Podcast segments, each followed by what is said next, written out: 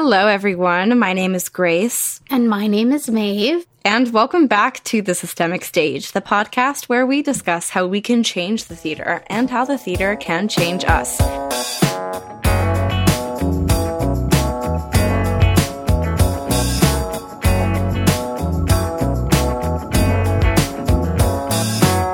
For this episode, we are joined by Dr. Scott Proudfit to discuss devising and collective collection, as well as the role of mentorship and pedagogy as forms of activism in the theater.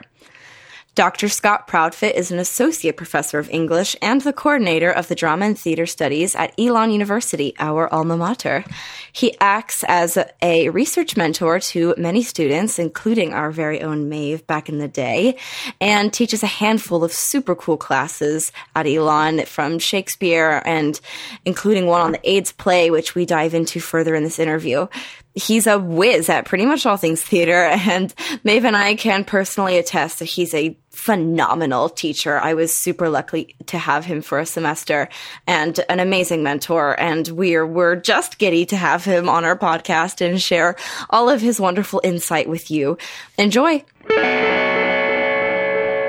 Well, thank you, Scott, for being on our podcast. Aren't you a sight for sore eyes? We're so excited to have you on. Literally so excited. And excited I, to be here cannot wait to uh, talk to you all about what you do because I only took one class with you. Maeve, how many classes did you? I don't know. I I, may, I know Maeve knows you a little bit more. I took five. Oh my gosh, classes, and then I also had Scott as my mentor. So there, I saw Scott oh. Mm, like four times a week, every week. he probably is happy I graduated, not oh, see my face all. all. the time. That's wonderful. What an amazing mentor to have. But mm-hmm. like you know, both both Maeve and I know like what an amazing professor you are, and how eloquent and how insightful and wise you are. So we, we're like we're just like giddy to have you on our podcast. So thank oh, you. very kind of you. Thank you. You are currently um, as we just mentioned, an associate professor of English and the coordinator of drama and theater studies at our alma mater, Elon University. But you also have an extensive CV of experience in the theater before your time at Elon, and you've done significant amount of work in the devised theater and collective creation. Um, can you tell us a bit about what devising is and your experience with the Actors Gang and the, and uh, the Factory Theater in Los Angeles and like all of the things uh, it, um, surrounding that um, with the Iron is it Irondale Ensemble Project Irondale, in New York? Yeah. yeah. Tell yeah. us tell us about that. You know, I'm I'm super old. Um, and so I had a long career before I started academia. So to, to go through all of the different um, theater companies I worked with and all of the different devices. Go into the I depths of your would, memory. Would, would take up our whole hour. So, but I'll give you the highlights. I'll okay, tell you like, briefly like the highlights. So yeah, right out of college, uh, almost right out of college, I started working for Irondale Ensemble Project. And Irondale Ensemble Project is still uh, in operation in New York City. You can still go see their shows, and I encourage you to go see them. And the, the same two gentlemen who ran it when I was there still run it uh, Terry Greiss and Jim Niesen. And so I go see their stuff. They're awesome.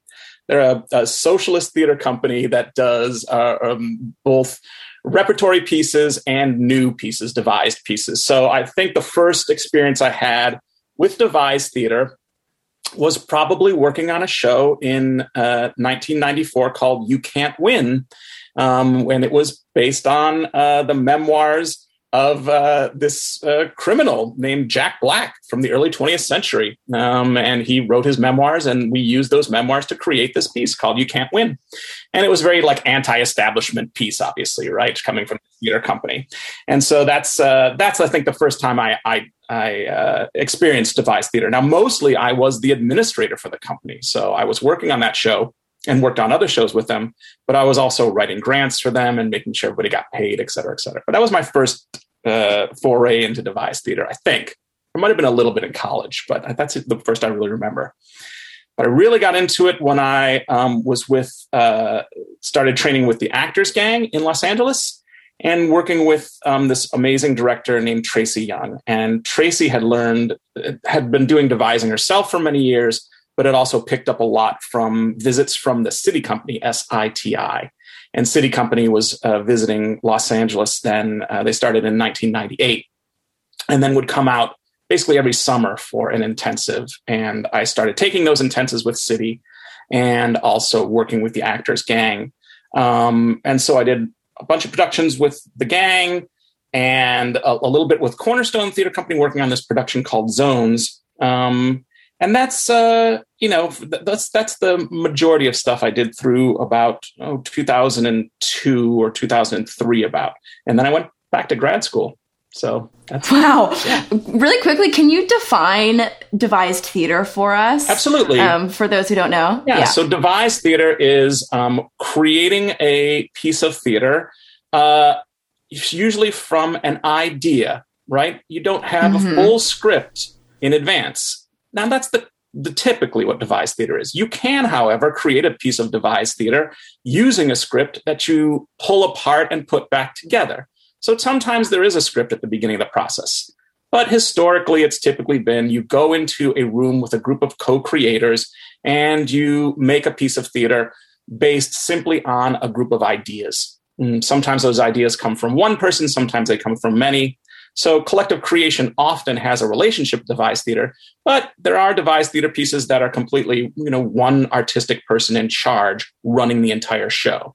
Um, but yeah, devised theater is is creating theater without a script guiding the process typically. Yeah, and it's usually pretty like minimalistic and um, sort of abstract. It can right? be, right? With, so yeah. it can be, but there are other, you know, some devised theater pieces are really within like the psychological realist realm and they're you know based on super concrete uh, people and narratives and they follow it you know and you might not even know that they had been devised in a certain way unless someone told you yeah, it depends on the aesthetic of the theater company. And even like we, uh, it, for one of the drama and theater studies departmentals, we did an exercise, a workshop for devised theater, and it was based on like kind of the all of the um, performances were based off of a real story of a murder from like 1929 in Greensboro, North Carolina. Um, so it was really rooted in in realism, but then like you could tell each group kind of took it their own way. Um, so I think that's cool. That's an ex- example of of not always being abstract. And that comes straight from SITI Company and from Tracy Young's work, right? Uh, Tracy would often start like this work. Uh, this one show I worked on with her Dream Play started with uh, the story of this guy Scott Falater who murdered his wife in Arizona and then claimed that he was sleepwalking.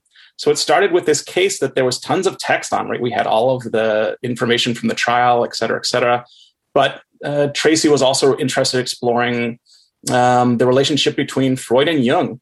And so she said, like, I want to tell this story and I want to tell Falater's story. How can we combine these two things? And so, so it was based on that, but then we really tore all those things apart and made them ingredients in these compositions that we would create to sort of uh, perform for Tracy. She would then take those compositions, pick out what she liked, but then write the script completely on her own, right? That was not collective creation at all. That was just Tracy sitting down and writing it at the end of the process. And those processes are always different in devised theater, like who actually writes things down if they write things down.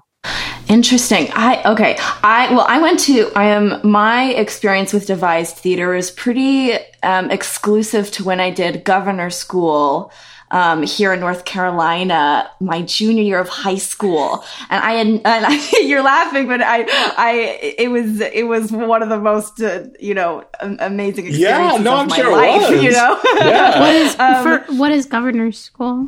oh, what is governor's school? It's it's basically like it's a it's a summer program where they take a bunch of different. They're almost always rising junior no rising seniors um, in high school and they they have there's like different concentrations so i went for drama but you could also go for english or for math or for dance or for mm. french or for music chorus things like that and you it was like a pretty rigorous process to get in I was gonna say, it's like smart kids camp come on grace Great. yeah smart kids camp yeah. but we were cool. a bunch of we were a bunch of um, they have one in virginia and in tennessee yeah. um, but we and they ha- they have one in Winston Salem and here in Raleigh, and I went to um, the one in, in, Raleigh at Meredith College, um, and it, was the most enlivening thing, yeah. um, enlivening piece of theater I'd ever done. And it was, I mean, ours was really abstract, which was why I, I mentioned that. Um, and it was about like the, the, the, effects of technology on society or something very like, you know, existential like that. It was so cool. And, um, you know, most of our pieces were, um, pretty influenced by, um, like Frantic Assembly, if you know yeah, that group, and yeah, of course, and and the other names are escaping me, but I, you know, and and then I, I haven't done it since, and I don't know why, because I I remember it being, you know, I so rooted in in what I am as a core, you know, in the core of my artistry. Um, but and Frantic Assembly you know, has a book. Like if if listeners are interested in like, well, how can I do this process if I don't have somebody guiding it? You can get a book mm-hmm. by Frantic Assembly that is a great book um, for looking into it. But there's also a book called the Viewpoints book by Anne Bogart and Tina Landau, and those are two good places to start. Like if you're just interested in geez, I want to do devised theater. I, have got a group of people, but who's going to lead it? Well, try checking out both of those books, both Frantic Assembly's books and uh, and the Viewpoints book, and start with those because they really take you through the process. Two different processes, but two, two cool oh, ways to oh, start. Yeah, that's wonderful. We did Viewpoints. Yeah, we'll we'll mention that in in our, in our list of resources for this yeah. episode. Yeah. Yes. Okay, awesome. Well, um, so we wanted to talk about how you have used devising as a form of activism because um, we know you do a lot of your scholarly work on devising. You've taught many courses in it. You have clearly a lot of experience. So I'm curious if you have ever, um, you know, done it for uh, activism. You know, uh, the the work that was being done at Irondale had a particular agenda, political agenda, right? And you can't win had a political agenda, and everything they do does. Uh, that's that's what that theater company was about.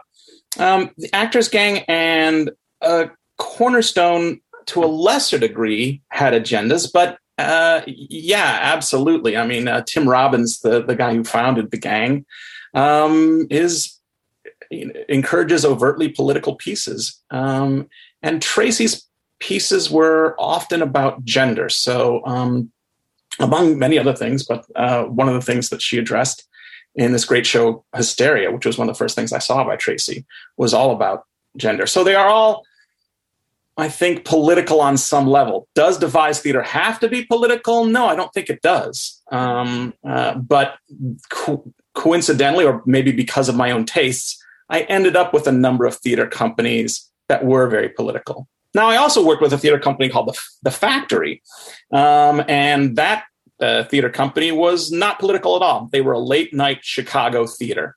Um, and they did shows um, just to make people laugh. And I loved working with them too. And some of the work there was was sort of collective creation, was that kind of work, but there was no political agenda.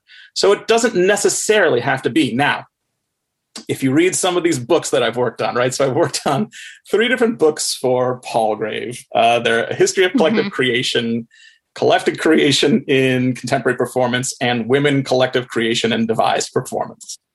Yeah, so if you look at those books, they will definitely make the argument that it's not coincidental that so much of devised theater and specifically devised theater that's working from uh, um, a theater company that's interested in collective creation is going to have a political uh, viewpoint that's about making sure everyone's voice is heard in some way, right? It's a super mm-hmm. democratic process to create the theater, and so typically yeah. it's really collaborative too. Yeah, and so it's yeah. it's, it's typically putting forth a point of view that society should be more like this theater company, right? We what we sh- we want to start this thing here, but we hope it to be a seed that can change the world and make the world more like this theater right? Yeah. And so it is political in that sense, I think. That's what I love about devised theater is that like you can it's basically theater that's creating something out of nothing, yeah. you know? And it's if you have an idea, I don't um, I don't know what what's my idea. Like we need to clean up the oceans, yeah. right? You can create a bunch, you can if you have all you need is a couple more actors yeah. and you can, you know, still create a really meaningful piece of theater uh, like under the umbrella of the devised theater art form. Is that does do you agree with that? Absolutely, like, right? That yeah. that oftentimes it's it's just an idea, right? You come in mm-hmm. just with an idea, something that you want to explore with the group. And then there's different yeah. ways of exploring it, right? And there's different degrees to which it's being creative, collect, uh, being uh, uh, um, collectively created too, right? Some devised theater processes are really non hierarchical. They're really involving everybody sort of equally, and some aren't. And they can still be political regardless of the politics of the company, too. Yeah. Do you, um, would you, I, this is just a thought that I had. You know, you know the play Indecent by Paula Vogel. Yeah, sure. Of course you do. Um, is that would you consider that like a like well it's not devised because it's like very but but you know what I'm trying to say like the the I, the structure of that show is is very um very ensemble driven. Do you know what I mean? Um, yeah, absolutely. She seems to be writing for that kind of company and she's also in that piece and in other pieces she's done collaborating as a writer with other writers in ways that look like devised theater, creation, collection right? Creation, Which I yeah. think is really interesting. Like Caryl Churchill sometimes works um, with theater companies where it really is, you know, she's got a group of actors in the room and they create the piece of, together, like Mad Forest, where she worked with this group of students. But then other times, her work looks like it is uh, a work of collective creation because she's quoting from all of these different sources. It's mm. almost as if through her quotation, she's collaborating right. with other groups, right, individually. So I think it can. I think both those things can be a type of collaboration. So speaking of collaboration, I wanted to talk about um, the contemporary play reading and discussion series at Elon. Really quickly, um, can uh, well just because I, I, need clarification on this, yeah. what is the um, the uh, uh, is there a distinction between collective collective collaboration and devised theater? So or there is. Are they like right? So collective creation and devised theater seem to go hand in hand, but they're not necessarily the same thing. Okay. some people have argued that all theater is a form of collective creation, but uh, for a long time, historians said, well, no, it's specifically something that happened in the 1960s in uh, the US and Europe, right? And there was a number of theater companies like the Open Theater and the Living Theater. And that was specifically collective creation because that work looked really non hierarchical, right? It was about let's get rid of producers, let's get rid of the playwrights, let's get rid of the directors, and just create as a group completely without a hierarchy, right?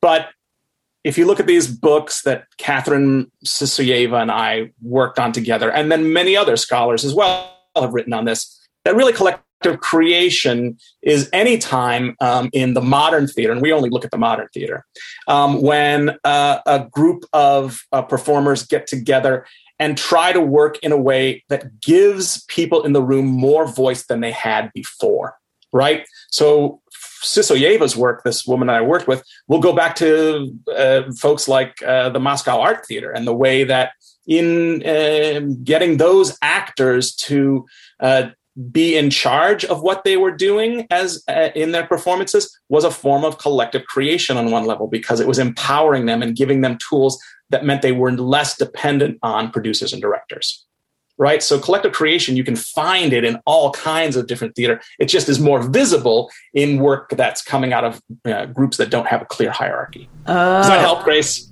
Yes, thank you, okay. Thank you, thank you. I know. I was just like, sure, sure, sure. I, I, I couldn't move on without knowing what, what there was a difference. No it's also good for our listeners to understand the difference too. Yeah, absolutely. Yeah, because they do often get conflated those two terms, but they're mm-hmm. really different. Like you can do devised theater, and it can be not collective creation at all. It can be one person in charge of the whole thing, and that does happen, and uh, some ah. wonderful pieces come out of that. Yeah, you know? for sure. Okay. Now, Maeve, you are welcome. Okay. Yeah. I have like a zillion questions because I know, you know, some good questions to ask because I've had the privilege of knowing you for a while. right. So I would like to get through as many as we can in our no short time. No, so, no, we're zooming um, through them. so in 2017, you, uh, Dr. Suzanne Scheuer, and Professor Kim Shively, whom we have interviewed before, uh, collaborated to create the contemporary play reading and discussion series at Elon, which has received national recognition in the American Theater Magazine. Uh, so, can you tell us a little bit about the series and some of the works you have featured? You know, so uh, uh, Suzanne and Kim really brainstormed this one. I mean, they came to me having already had the idea, and so I got to give them credit for that. And they came to me and said, "Look, uh, we want to expose our students to uh, plays that are not necessarily being done on the main stage for a whole number of reasons, mm-hmm. right? Um, some yeah. of these plays we just um, aren't able to cast, or they are new playwrights um, whose works perhaps aren't even available to produce yet, right? We want to do new and recent work um, from underrepresented authors, not only on our stages, but on all the commercial stages in the US. And so that was the idea behind it, right? That our, our students are missing out on this work. Um, and so, yeah, that's what, that was what was behind it. And then we did, I mean, we started in 2017 and we did about three plays a semester. And these were readings that we would get together with students and they would read the plays uh, together and then we would discuss them afterwards.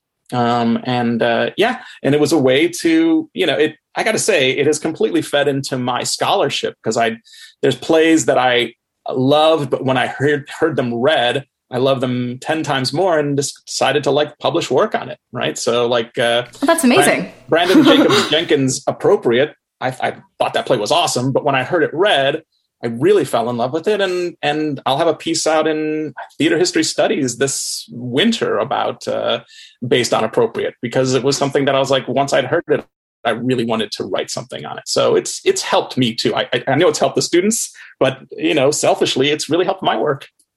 Yeah, I I love the play reading series. I I I mean, I would go whenever my rehearsals would allow under my just insane BFA schedule that I kept up. You know, um, I remember you being there, Grace. Yeah, I, I, really tried. it um, used to make me so sad because I had orchestra rehearsal every I single Monday. That too. I used to give you a hard oh, time her cello every single Monday, and the only time for the entire three years that I was there for this series, it was always on a Monday night. oh, I was so oh, sad. I, remember, I went to like. I remember two. always asking you, and you were always feeling bad about it oh man. Yeah yeah.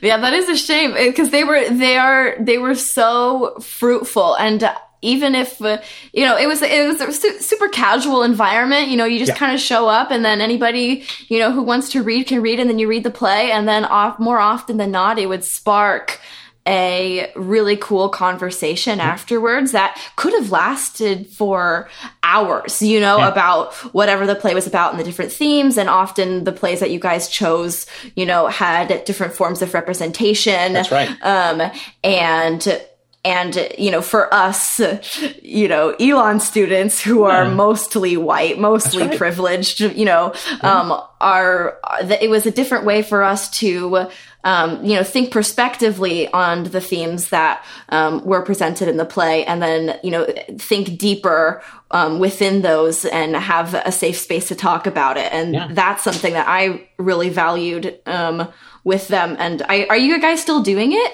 Oh yeah, um, so even this, with the pandemic. Okay, cool. So this past fall, we did virtual readings. We kept it up for the fall, and we did. um Jocelyn Bioh's uh, Schoolgirls or the African Mean Girls play. Um, we did Dominique Morisseau's Skeleton Crew, and we did Larissa FastHorse's The Thanksgiving Play.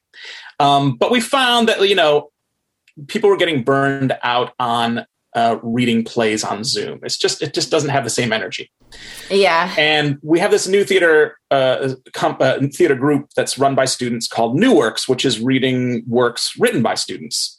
And so we thought for the spring, we would have those be the regular readings Okay, so we're doing that every month.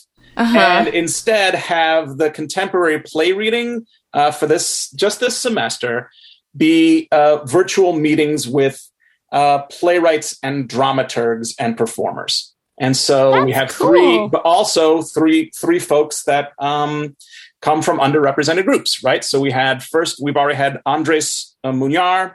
Uh, we're going to have uh, Kamilah Bush, who is coming up, who's uh, the literary manager for Portland Center Stage. And then That's we're going to end the semester with Eric Sharp, um, who uh, t- uh, has taught at Theater uh, Mu in Minneapolis and has had his plays uh, produced there. So you know, so cool. instead we're getting people together and talking to these people about like, well, how do you, how does how do people pick a play for like uh, Andres was able to talk about. He worked for the Lark uh, Play Development Center in NYC and served as a judge for the Pony Playwriting Award. That's P O N Y. That's like a big playwriting award, and so our students get to you know find out like, hey, how do you select like the plays that win this? What are you interested in? That kind of thing. right. thing. So it's still helping people uh, explore uh, plays, but just from a different angle this semester.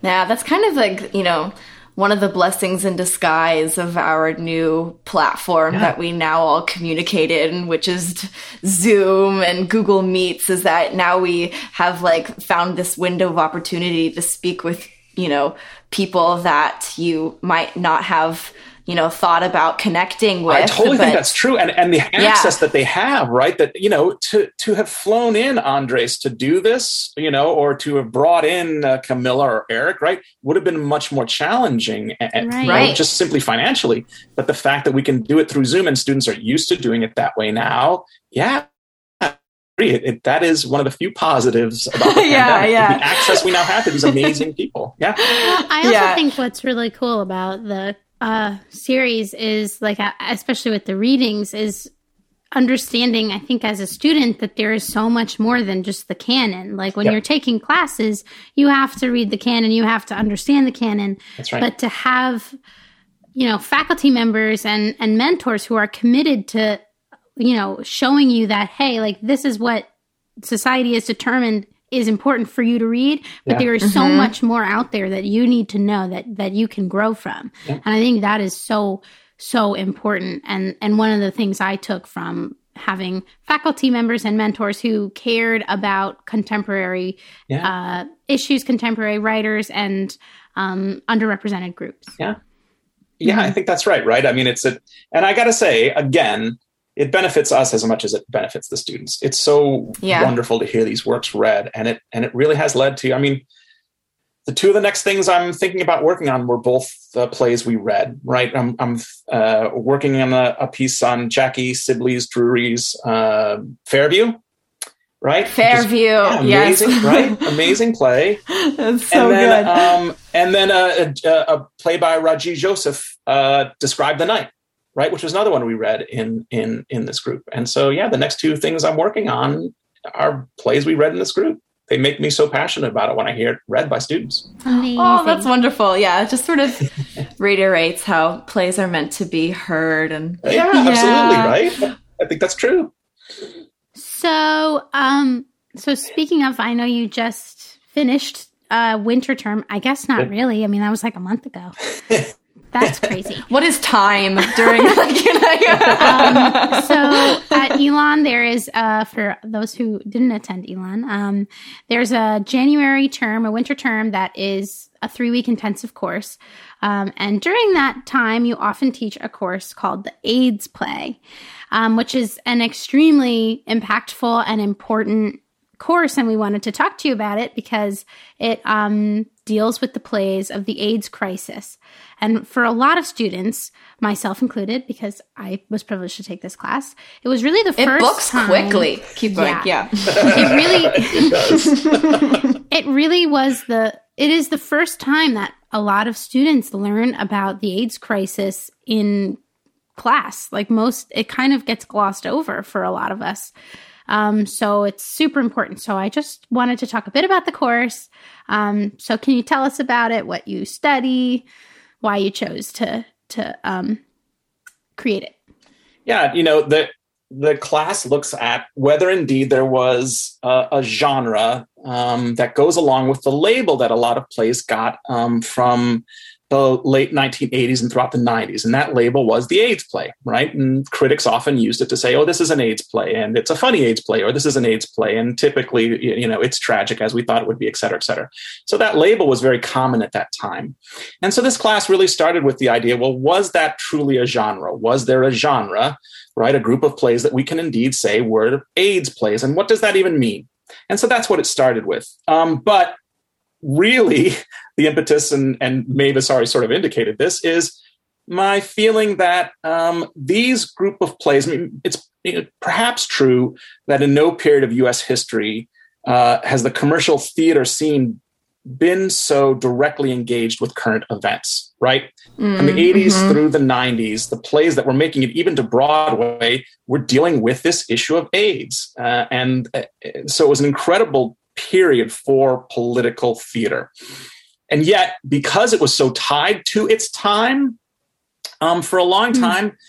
uh, these plays weren't being produced.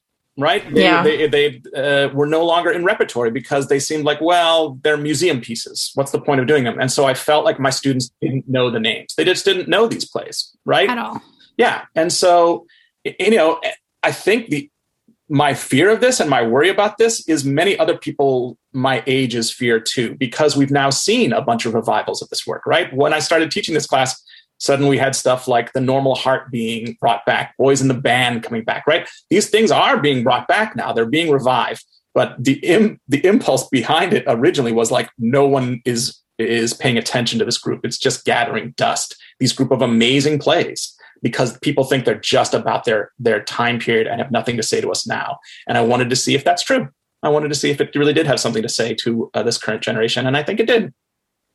That's amazing. Ooh, that yeah. like lights a fire in me somewhere. I mean, I think about that was one of the most important courses I've taken at Elon, just in understanding my um, privilege and my ignorance, yeah. um, and the public school system not yeah. teaching me anything, anything about the me neither. Crisis. Yeah, and you know, look, it's considered recent history, and high school teachers have a tough job in term in most you know particularly in public schools right they have to stick to a curriculum that gives them very little time to give to to, to t- teach anything after world war ii well mm-hmm. geez if they're are they even going to get to that? It's it's really a challenge right? Unless the curriculum changes significantly those teachers aren't given much chance to teach recent what's called recent history which is now pretty old right?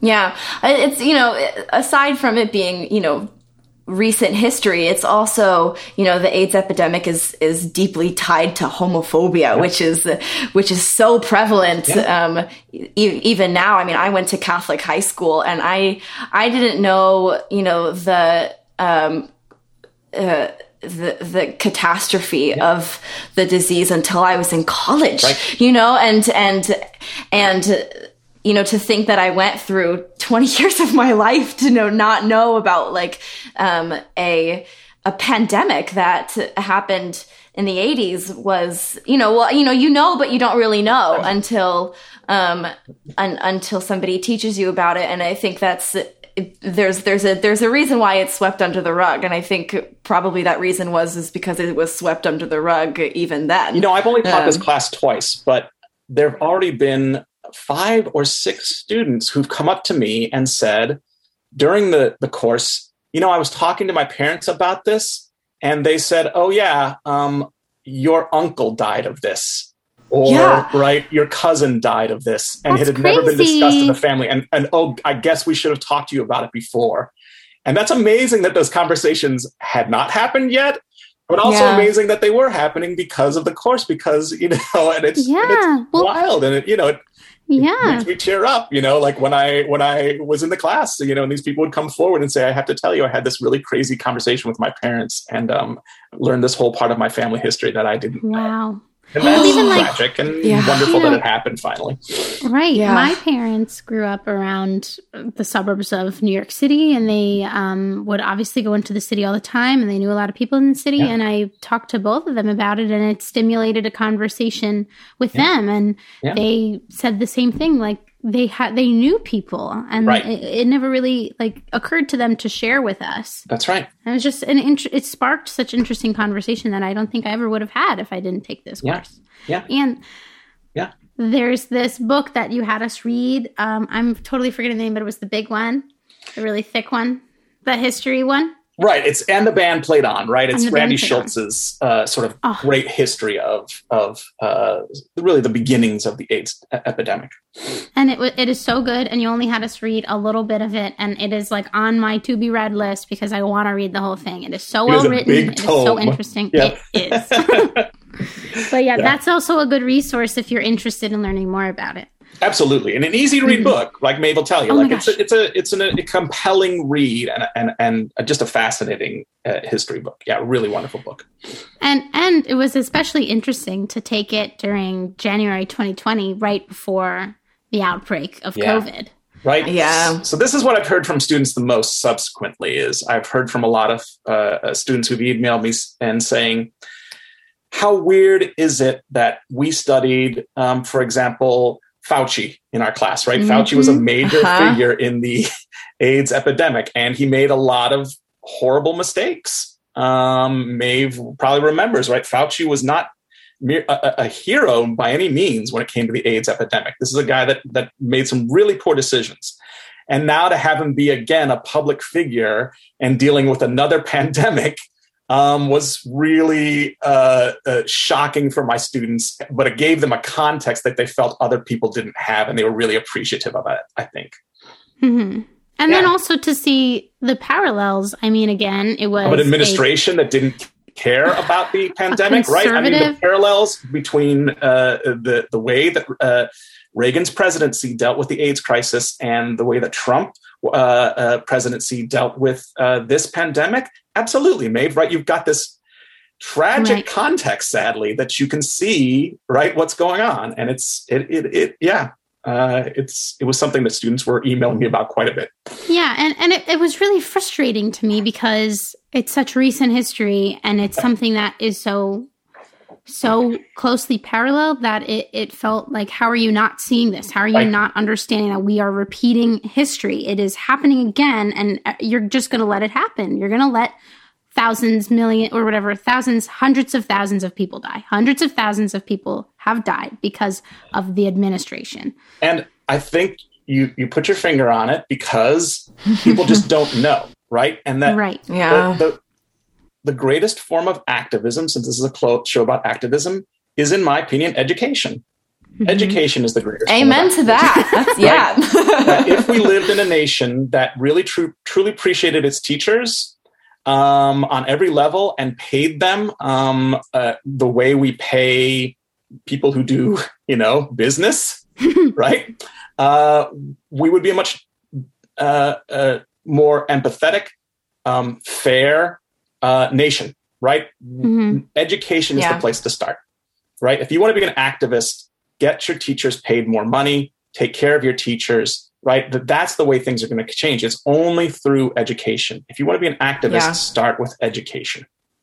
Yeah, absolutely. And amending the curriculum absolutely, to right? Um, to fit the times. I mean, my mom is a fourth grade teacher, and she talks about this all the time yeah. about how we are our curriculum right now is archaic in terms right. of mm-hmm. um, in terms of addressing the systemic issues within our education um, and the and, reality yeah. the money money will change those things money mm-hmm. allows us to teach new curriculum money al- gives us the equipment to teach science better right money is behind all, will will improve the education of every child in america and it will create a generation who won't make the same mistakes again right right so speaking yeah. of um, teachers, Ooh. in 2019, you un- got me feeling some kind of way. okay. uh, in 2019, you unsurprisingly won an Elon Excellence in Teaching Award, a recognition that truly hardly covers the adoration that your students hold for you. oh, I can personally.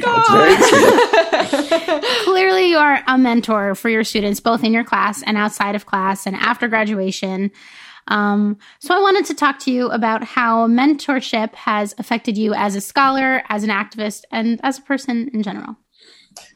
Look, mentorship is a, a special thing at Elon, and it's one thing that Elon, I have to say, does well, right? I, I can be critical yeah. of Elon, um, and and I yeah. have, but that's one thing that they do well is they create the space and they um, compensate their professors for mentorship, and I am a very appreciative of that because in these one on one relationships, you get to delve into research projects that not only help your scholarship, but um, change the curriculum that you teach ultimately, right?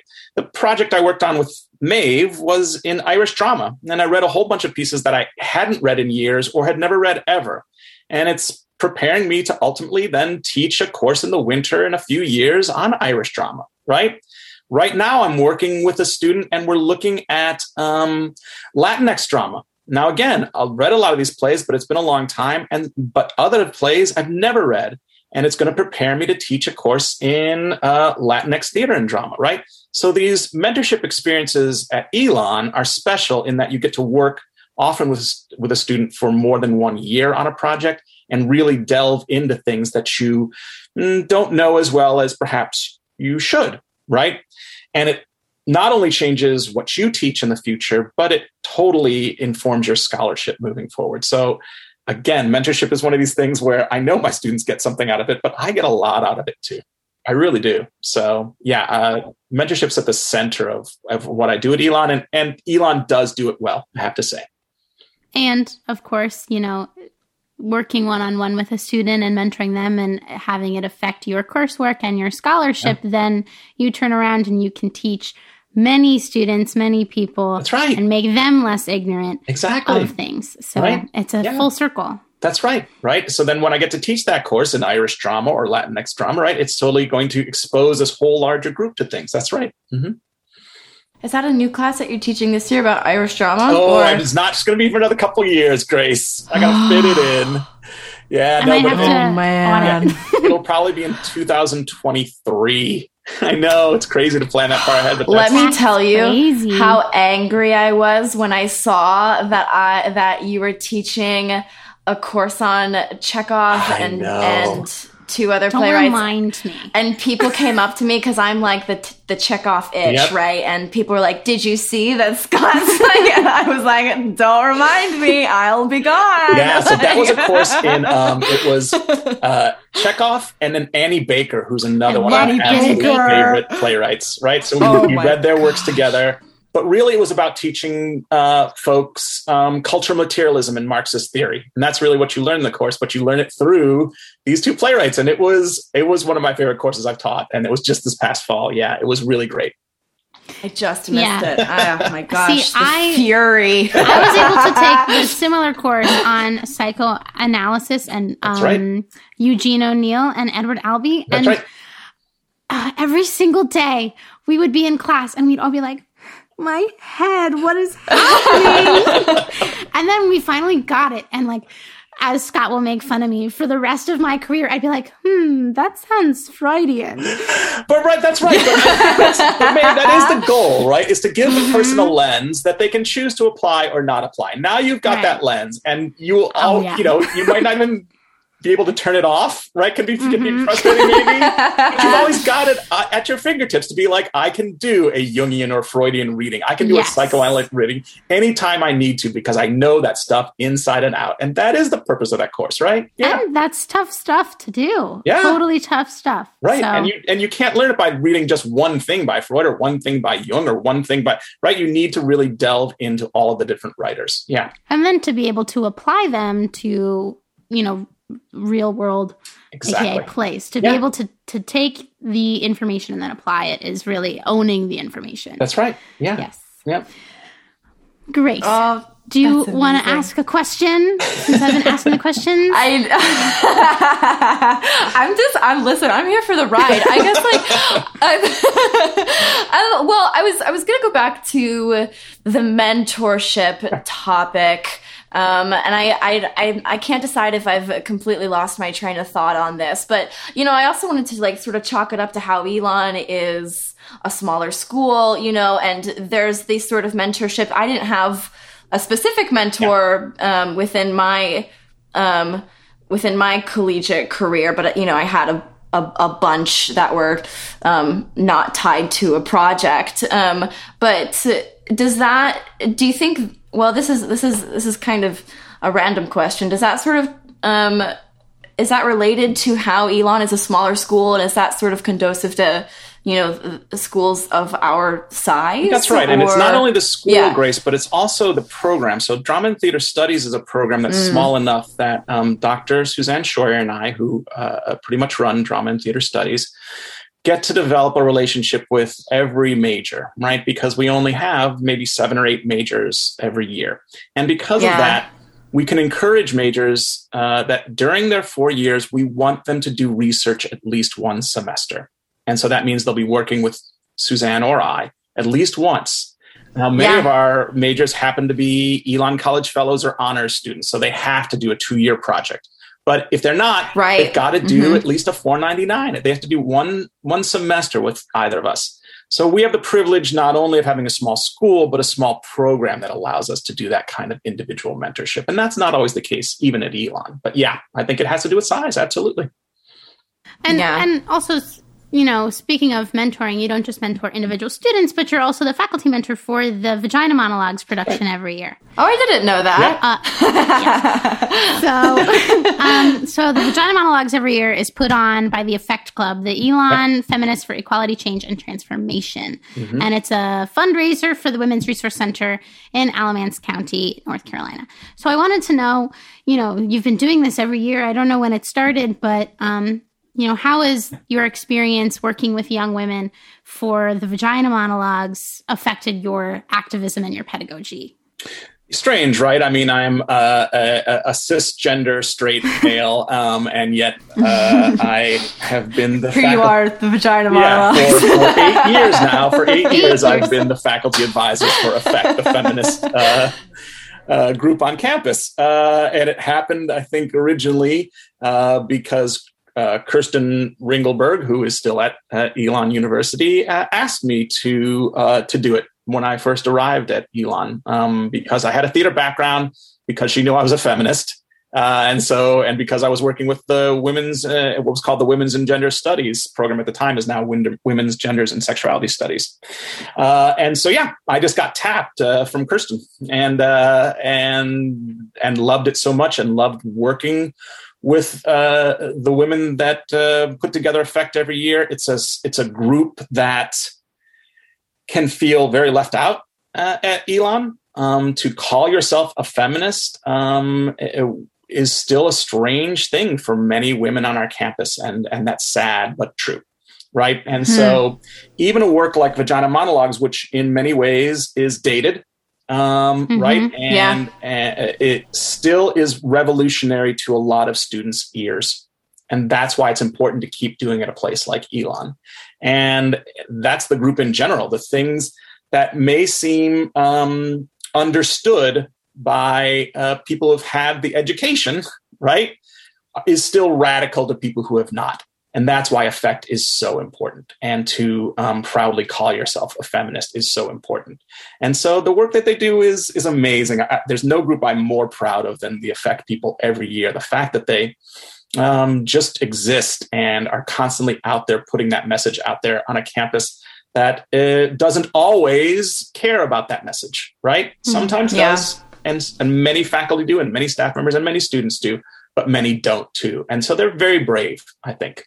Mm. I remember ta- talking very nonchalantly because I, I am very much a feminist and I'm very used to the language that goes with that.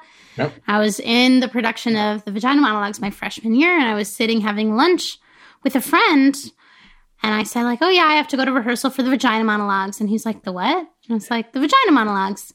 And like a couple weeks later, I have lunch with him again, and he's like, "So how's the um the um that show going. And I was like, what show? And he was like, you know, the, the like monologues one. I was like, the monologues. I was like, the vagina monologues. I was like, you can say it. The vagina monologues. It's just a word. It's just a word. And he was like horrified. And I was like, that is why we do this. well, so we do unfortunately have to wrap up. We I want to be mindful of your time. Thank you. So um, we're wondering if you have any projects that we can look forward to seeing from you in the future. I know you mentioned a couple of them, but if you've got any more to to tell us about, I'll tell you. I'll tell you two. Yeah, I'll tell you a couple quick things. Right, I'm working on this book on 20th century drama, and mm-hmm. specifically mm. on this idea that postmodernism wow. starts in the 21st century right? Not in the 80s. So it's it's Ooh. rethinking uh, a new cool. kind of drama right. that happened along with the technological revolutions of the 21st century, right? You grew up in a very different world than I grew up in, and it's because of technology. And so this book is looking at that, how drama changed at the turn of the century and how a new, a true postmodern age started at that time. Okay, so that's a book. That's cool. Um, I'm teaching a solo performance class that's rocking right now, and I really cool. am excited about it. And so uh, we are we're it's 14 students, and we're do, meeting virtually, and they're creating pieces. Talking going back to the devise discussion at the beginning, they're oh. devising all their own work. So if their last project, we, the last performance they did, they were they chose a myth, they chose three images. They had uh, a list of ingredients they needed to include, yeah. like right. water and um, silence, and uh, right three repeated gestures. And they had to then create a video that told the story or captured in some way that myth and they created it and they record it and then we watch it together as a no group way. and discuss each of these performances and it oh is so gosh. much fun and it is um, something that has worked well with the virtual teaching right because of the way we put it together super excited about that that is so cool and then in terms of plays that i would recommend i've got a few plays uh, Annie Baker's John, which I taught in the fall. Yes. Annie Baker's John is a fascinating play. It is weird and creepy and wonderful, and I I just adore it. It's the other play I'm thinking about trying to write on because I'm just fascinated by it. Is that the um, one where they're in uh, a B&B? That's right, a B&B. Yeah, yep. I love and, that uh, one. And uh, and the the woman in this relationship feels she's being haunted by this doll, this American yeah. Girl doll. That it's it's it's just watching her, and it's about. I think it's I think it's a play about God and about the metaphysical, and and uh, it's a it's a fascinating play. Um, but mostly when I when I read for pleasure, I don't read plays or literature because I teach that stuff. So um, while I do teach graphic novels, I only do it rarely. And so graphic novels are the things I read for fun. And there's two great graphic novels. These are not new by any means, but I really recommend these. It's Nick Drnaso's Sabrina. Hmm. Drnaso is D R N A S O. And uh, Emil Ferris's My Favorite Thing is Monsters. If you are not into graphic novels, check out either of those. They're both so good. Um, and give graphic novels a chance. It's a great, it's a great uh, medium that's often dismissed by people, but Mo, it's it's really beautiful fun. too. Yeah, yeah, absolutely. Yeah. Yeah. Awesome. Okay. Well, thank you very much. That's welcome. Thanks, Scott. We always love talking oh. with you, oh. Scott. it's really great seeing both of you. I miss you both. I wish you were in class. I wish you were just at Elon. I know. We miss you dearly, and my face is is sore from smiling. This uh, this conversation has been wonderful, and you are wonderful, and we can't thank you enough for being on this podcast of, of ours. Um, it Absolutely. means the world to us. yeah, I was happy to do it. Thank Yay. you. You're welcome. Bye now. Thank you so much for joining us on this week's episode of The Systemic Stage. This episode, we were honored to have such an insightful and revealing conversation with Dr. Scott Proudfit. If you felt the same way, or even a different way, feel free to let us know. The goal of this podcast is always to foster productive conversation. We are eager to hear your insights and perspectives on the topics we discuss with our guests. Be sure to follow us on social media, including our Instagram at Systemic Stage Pod, our Twitter at Systemic Stage, and our Facebook page.